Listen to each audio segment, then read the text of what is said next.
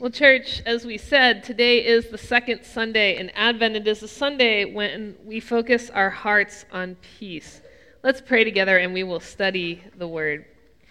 Gracious God, we thank you. We thank you for these good opportunities that we have each week.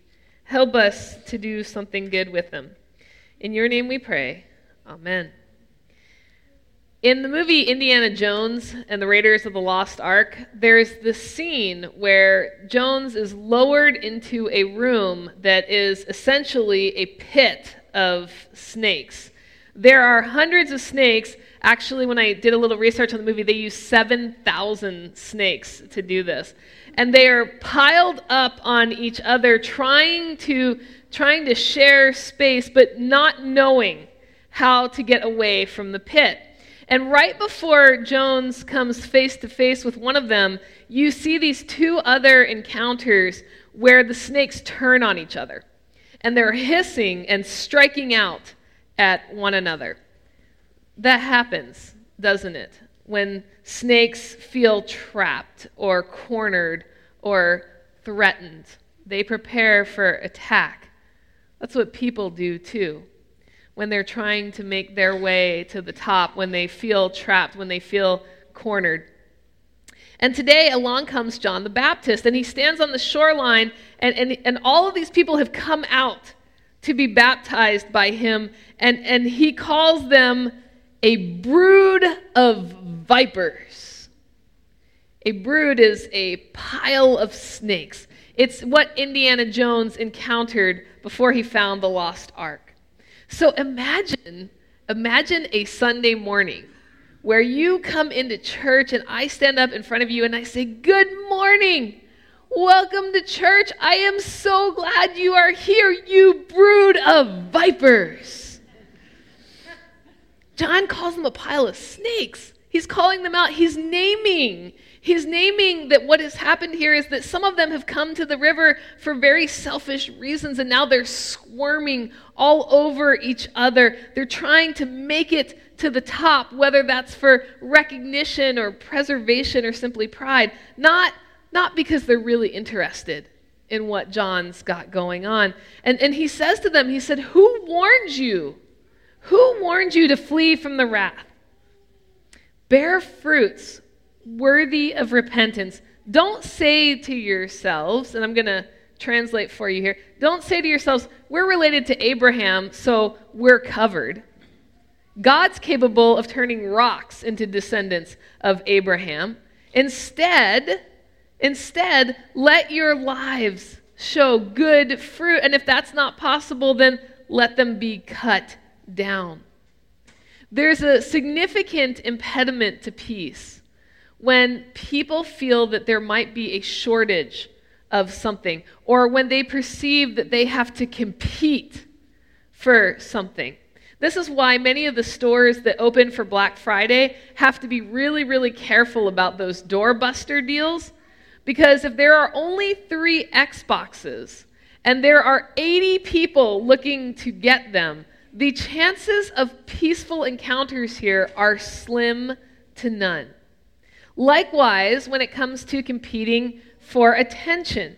In just about any scenario where you have more than one person looking for attention from another, it can be difficult to maintain a peaceful life. Think of children trying to get mom's attention.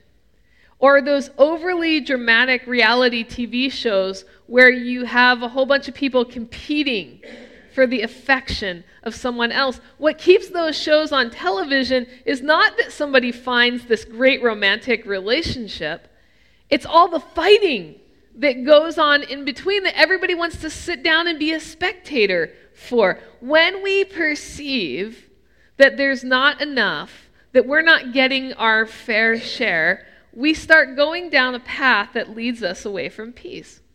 And yet, all of these people have come to the Jordan and they've responded to John's proclamation of baptism, baptism of, repent, of repentance for the forgiveness of sins. And they have heard him say the words of Isaiah, the voice of one crying out in the wilderness, Prepare the way of the Lord, make his paths straight. Every valley shall be filled, every mountain shall be made low, all the crooked shall be made straight, the rough ways be moved, and all the flesh, all the flesh shall see, shall see the salvation of God. And, and so now they've all shown up. And by calling them this brood of vipers, he has really gotten their attention, right? Somebody calls you a brood of vipers, you're going to you're to want to pay attention. You're going to want to learn a little bit more about that. So he's gotten their attention so that they can understand that, that he's not a joke. He's not a traveling sideshow here. We're not all going to get baptized because all the cool kids are doing it. This is a big deal. And so he's quickly separating those who have come for authentic reasons and those who have come just to be looky loos.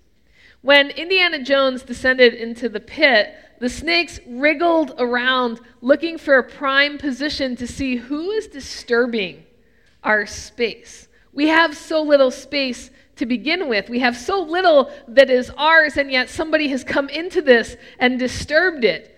And when the camera pans in uh, uh, to the snakes that have made it to the way to the top, you see that they are ready to attack.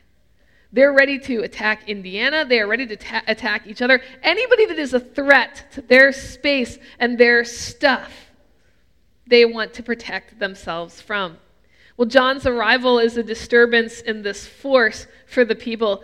They are very used to having very little. They're used to having to writhe around and try to get to the top in, an ancient world that is very oppressive to them. They're used to having to protect their very little stuff. They all want their fair share. They want what's coming to them, what's due to them. And here comes John, and he tells them, You're a brood of vipers.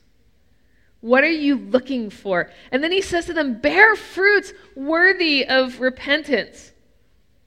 Bear fruits worthy of repentance. Let your life speak. Basically, this comes down to him saying, Look, don't rely on your family name for salvation. Don't rely on your family name for your salvation because each of us are individuals. And as such, the quality, the fruit of each of our individual lives is far more important than our ancestry. In the kingdom that is to come, we will be looked upon by the fruit that our lives produced. Nobody else, nobody else can produce fruit on your behalf.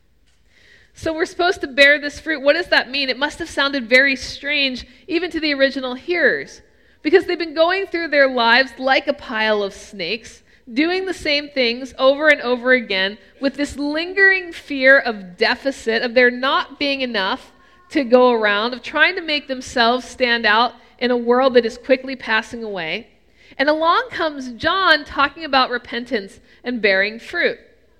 Well, if repentance means that we're going to turn away from something, then we're going to turn towards something else. As followers of Jesus, we turn towards God.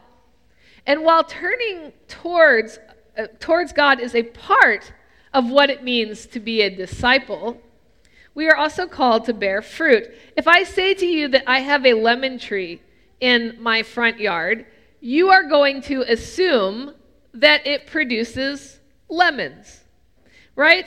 But if year after year, season after season, there is nothing, there is no yield whatsoever, has the lemon tree really served its purpose? I could have planted an oak and gotten the same results. When we talk about bearing fruit, we talk about the evidence of our lives. And on a practical level, what does it look like? What does it look like to live in the way of the Lord? Which is different than the way of the world. And that's the exact same question that these crowds asked of John. So it was okay, John, we get it. We're a brood of vipers. We got to repent. We got to bear fruit. What, what does that look like? And John's response is this Whoever has two coats must share with anyone who has none, and whoever has food must do likewise. You know, there's great many mysteries in the Bible. There's great many ways of interpreting things, but this particular verse is pretty clear. If you've got two coats, share one. If you've got extra food, share it. Even the tax collectors came to be baptized, and they asked, Teacher, what should we do? And he said to them, Collect no more than the amount prescribed for you. Soldiers also asked him, And what should we do? And he said, Do not extort money from anyone by threats or false accusations. Be satisfied with your wages. These are very practical things that, if you think about them, make a whole lot of sense. If you have two coats, share with someone who has none. Have you ever had the experience of being cold for a very long time? It's not comfortable. It's not comfortable. And if it gets too cold, if it gets too cold and you are out there for too long, it can be dangerous. And when people are put into desperate situations, and being cold for a long, dangerous period of time is a desperate situation, when people are put into desperate situations, we see them doing things that they would not do if their basic needs were being met. Not a single one of us is going to be at our very best if we stand outside in the cold without a coat for several hours. And once you lose your ability to be at your very best, you expose yourself and others to your very worst. If you go a day or two without food, you can get irritable, you can get frustrated. And when that happens, the peace around you gets compromised. It is a very practical way of peace to provide for others out of our abundance. When you look back at history and at the major conflicts and, and, wars, on a very primal level, you see that many of them, many of them were assisted and fueled by this myth of scarcity, that there's not enough to go around. And yet, in God's economy, there is, if we're willing to be generous with what we have. So, a practical way of peace is to share a coat. The other two ways that John describes how we, ha- how we, how we build peace deal with money. And again, it's important to see that connection between economics and peace. It is difficult to build relationships when one party feels as though they have been taken advantage of, and the other party, whether in reality or not, has taken advantage of them. That's why many of us don't have peaceful relationships, say, with the IRS, right? Because it breeds mistrust and it breeds resentment and it creates an imbalance of power, which again leads to a diminished peace when we take advantage of one another. Now, how does all of this impact our Christmas this year? What can we do to practice a practical peace besides giving away one of our coats to someone who needs them? One thing is to really think about the gifts that we give. The gifts that we give to our friends, our family, our neighbors. Who made them? Who made those gifts? Where did they come from?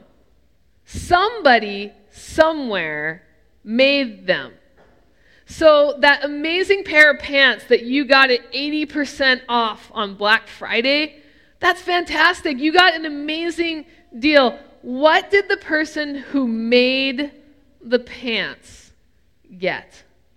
Now, I am not suggesting that everybody needs to go home today and research the source material for everything that you've gotten for Christmas, but I am suggesting that maybe there needs to be some reflection on our parts to consider that all of those great deals do cost somebody something, even if that is someone somewhere out in the world that we will never know or see.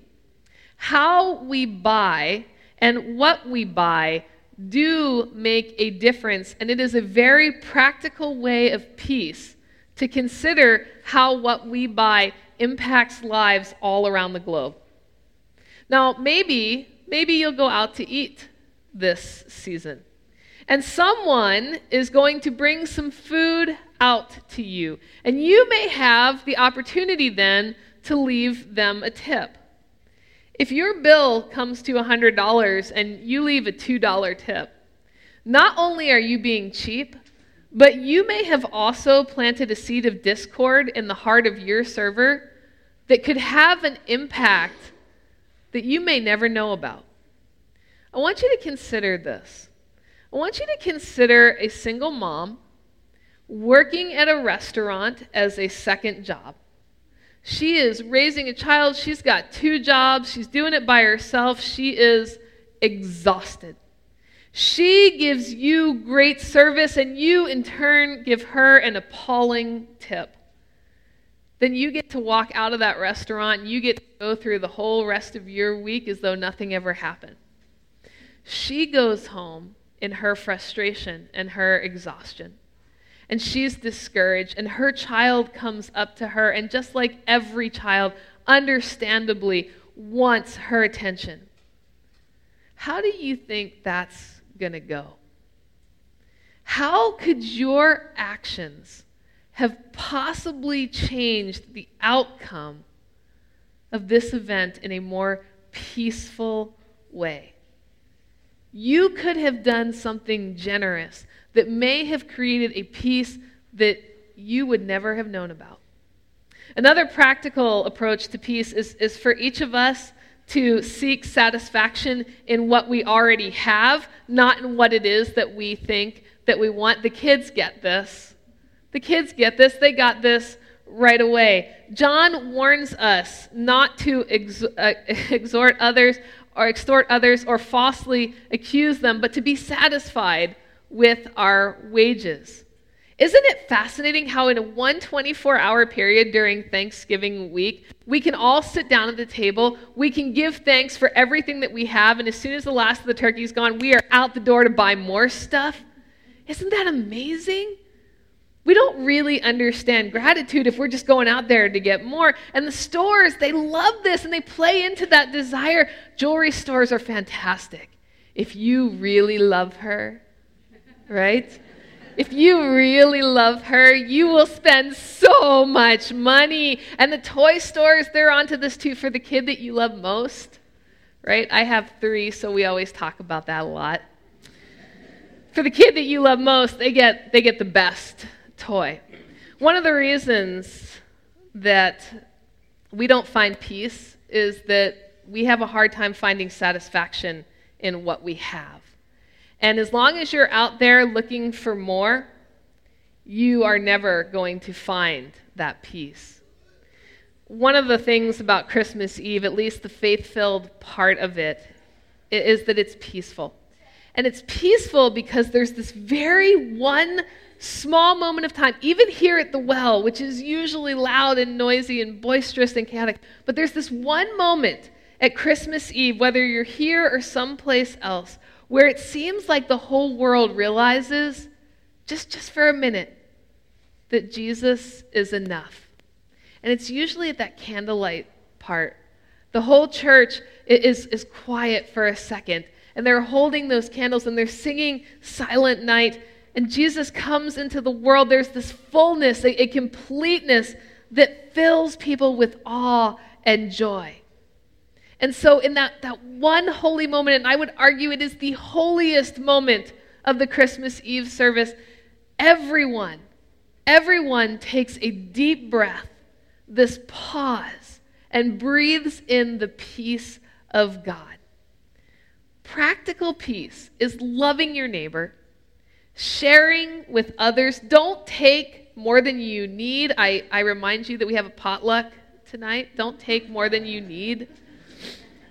Be content with what you have. Don't cheat, don't lie, don't steal. If the whole world did those things, those very practical things, then there would be more peace on earth. Let's pray together. Lord God, um, we, we confess that this is a season that throws even the best of us off a little bit. Where we have not been consumers all year. We, we want to consume. We think, we think that we are being generous. But the real generosity comes by looking around and, and seeing who is in need, who is cold, who is hungry. It comes in realizing that we have enough. It comes in acknowledging that there are people who made all of these things that, that we buy who very possibly may not be getting paid fairly. Lord, help us to start a practical peace in each one of our lives, not by sitting down at World Summit meetings, but by creating a peace in our home, in our neighborhood, in our town. In your name we pray. Amen.